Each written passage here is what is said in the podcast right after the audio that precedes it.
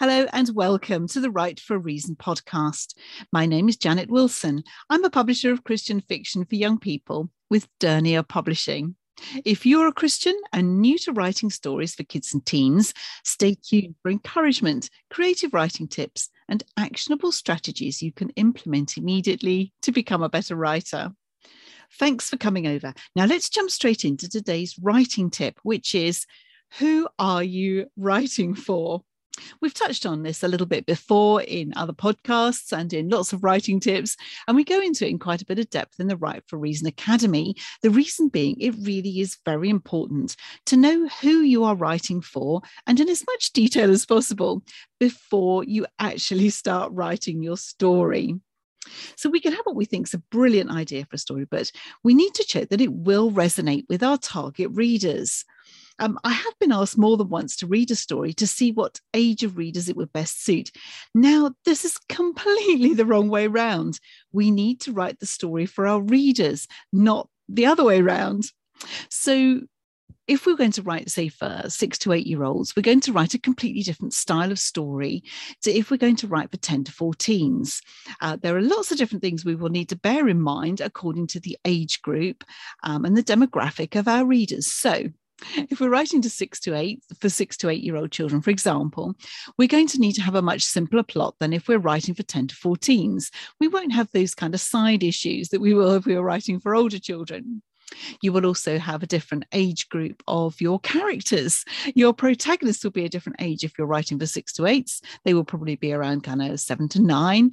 Uh, if you're writing for 10 to 14s, your uh, main characters are going to be teenagers. The issues you're writing about will be different. Your theme will be different. Uh, your um, and, and and just thinking about the uh, the style of the story, you will have probably have lots shorter chapters if you're writing for six year olds and 16 year olds. Uh, you will have you'll be using different vocabulary. You'll be using shorter words. Um, not necessarily you, you, won't be dumbing it down, by, but certainly won't be doing that. Uh, you'll be encouraging your readers with good vocabulary, but it will definitely be different if you're writing for younger children than older children and anywhere in between. So, if you want to write, uh, say, for 10 year old boys, um, let's be really specific here, you need to find out what they like. what they hate what they spend their time doing, what they'd spend their time doing if they were allowed to. And that's a very important difference. And write a book with characters, a plot, and a setting that those boys would find really compelling. Um, if you don't know what they like, ask them. Um, it will help you to keep your novel relevant and fun. And of course, read lots of books that your target readers really enjoy because it gives you lots of inspiration, ideas, and tips about characters, about how to finish off your chapters, um, and all sorts of um, um, exciting things like that, and you will love reading them. That's one of the wonderful things about being a writer is that you're allowed to read. It's um, it's part of the job. So I trust that's a useful tip. Um, don't forget, only you can write your story. Uh, if you've been called to write for a particular uh, a group of children, if you really have like 13 year old girls on your heart or um, uh, smaller children who have learned all the Bible stories and they need something a little bit more exciting now to show them that being a Christian is fun, whatever it is that you feel called to, keep writing because uh, someone somewhere will be waiting for your story.